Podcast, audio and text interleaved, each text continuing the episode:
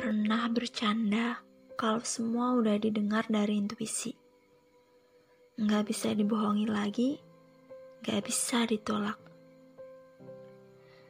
Rasanya kalau berbicara soal intuisi, akan ada sangkut pautnya dengan perasaan dan alam bawah sadar. Serasa masuk ke dalam dimensi lain yang nggak tahu itu di mana. Kalau saya dihadapkan dengan kata semacam intuisi, saya pernah mengalami sesuatu seperti saya diberi bayangan kalau seseorang akan berbicara suatu hal dengan saya. Dan beberapa hari setelahnya, hal itu benar-benar terjadi. Sama, sama persis apa yang dibicarakannya dalam bayangan saya dan dalam dunia nyata. Yang mana dalam pembicaraan itu adalah suatu hal besar yang mempengaruhi keadaan saya sekarang. Atau mungkin pernah juga merasakan getaran kalau suatu hal akan terjadi kepada seseorang yang kita kenal. Dan itu benar-benar terjadi. Kita tahu sebelum peristiwa yang sebenarnya ada, atau tiba-tiba merasakan permasalahan orang lain tanpa dia bercerita apa pun.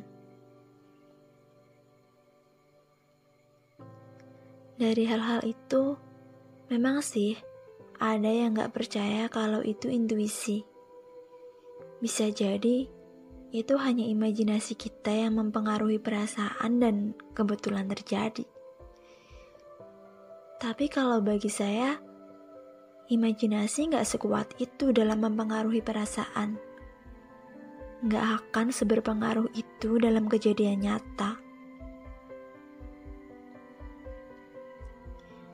Intuisi kan kemampuan mengetahui tanpa berpikir secara rasional otak kanan bekerja lebih dulu dari otak kiri. Alam bawah sadar berkata lebih dulu dari alam sadar. Yang mana di alam bawah sadar itu sebetulnya tersimpan memori jauh-jauh hari yang bekerja di lemari rahasia. Kemudian lemari rahasia itu memproses pengalaman yang ada dan dimunculkan dalam keadaan tiba-tiba ketika kita butuh.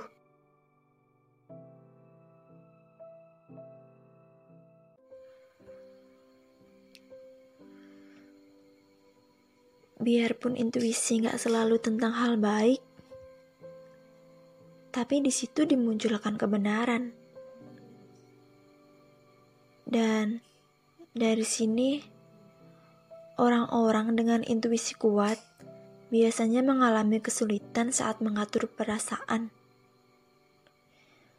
Cenderung memikirkan segala sesuatunya sendiri. Dan mengambil keputusan dengan mempertimbangkan perasaan orang lain dengan sangat kuat. Pernah saya diberi bayangan sesuatu akan terjadi kepada orang di dekat saya kejadian yang akan mengakibatkan keadaan menjadi tidak baik-baik saja. Lalu saya berpikir ingin membelokkan takdir. Saya melakukan hal yang seharusnya tidak saya lakukan.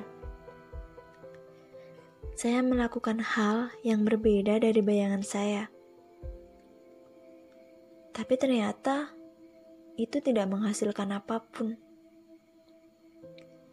Dalam bayangan tetap terjadi.